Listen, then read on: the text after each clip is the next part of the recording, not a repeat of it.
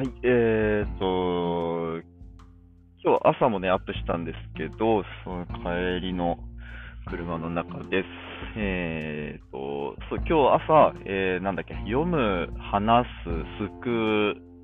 えーわかるという名前のね、エピソードをアップしたんですけど、それのわかるのところが特に面白くて、で、ちょっと会社着くなり、同僚にちょっと、ちょっと分かったことがあるんですけど、つって話して、あ、それは面白いねってなって、ちょっと、そこからまた、あの、いろいろそれについて面白がって、何人かで話してたんですけど、そこでまた気づいたことがあって、あの、分かる、分かったって言うんですけど、その、えっ、と、例えば、えっ、と、分かっ、分かった、あ、分かったっていう、その分かったを、えー、なんて説明しようかな。あの、分ける、分かつ、たもとを分かつとかの、分かつっていうのを、っていうニュアンスを念頭に置いて、分かったっていうセリフを捉えると、えー、これ伝わりますかね？あの、自分が何かを、その考えてる対象を分けたんじゃなくって、自分があれこれ考えてるうちに、自然とその対象が勝手に分かれたっていうのを観察したっていうニュアンスに聞こえませんか？ああ、こういうことなのか。ああ、分かった。え、これ、伝わるかな？いや、でね、その、いや、それがすごい面白いんですよ。面白さを伝えきれるかどうか。あの、えっ、と、分けるじゃなくて分かるなんですよね。だからその、何々を分かるっていう、その、分かる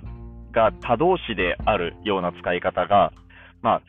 できるとは思うんですけど、でもなんとなくし不自然に聞こえるんですよね。で、だから分かるっていうのは自動詞であって、その主語は考えている人ではなくて、考えられている対象なんだと。わかる？まさにこれわかるなんですけど、あなたこの話わかる？ね。えー、で、あと、なんやっけ、その、そうそうそう、理解するっていう言葉も、なんかそこから考え直すと、その、断りをほぐすって書くじゃないですか、理解って。だからその、細かく分割していくことっていうのが、人が分かるとか、理解するとか言っている感覚なんだと。そういうことに気づきました。ということが分かりました。で、えっと、あーまた何言おうとしたか忘れたわ。えー、わかるっていうのが自動詞であって、で、えー、理解と関連があって、そう、やべ。あ、で、そうそうそうそう、あ、思い出しました。あの、わかるっていうの、何かと何かにラベリングをして、えっ、と、これとこれは違うものだって認識するっていうのは、えっと抽象化のプロセスですよね。で、その抽象化をできるのって、人間が言語を持ってるからだと思うんですよ。そのラベリングってまさに、その、ものに名前をつけていくこと、ものやこと、概念に名前をつけていくことだと思うんですけど、だからその、ラベリングをするっていうのは、実は分ける作業そのもので、だから何かにラベルをつけることができたっていうことが、分かった、分けた、ということなんだなと思ったんですね。で、その、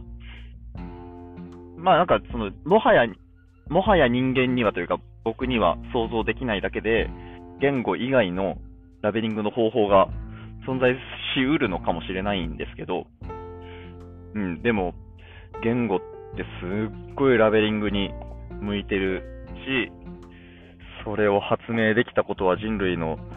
当大きな財産だなって改めて思いましたね。はい。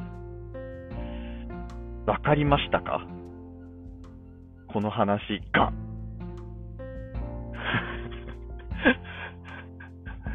いや、こういうこと考え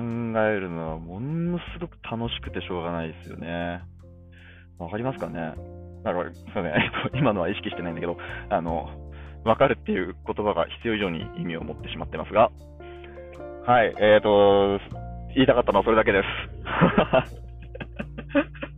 いや、これね、面白いと思うんですよ。面白いですよね。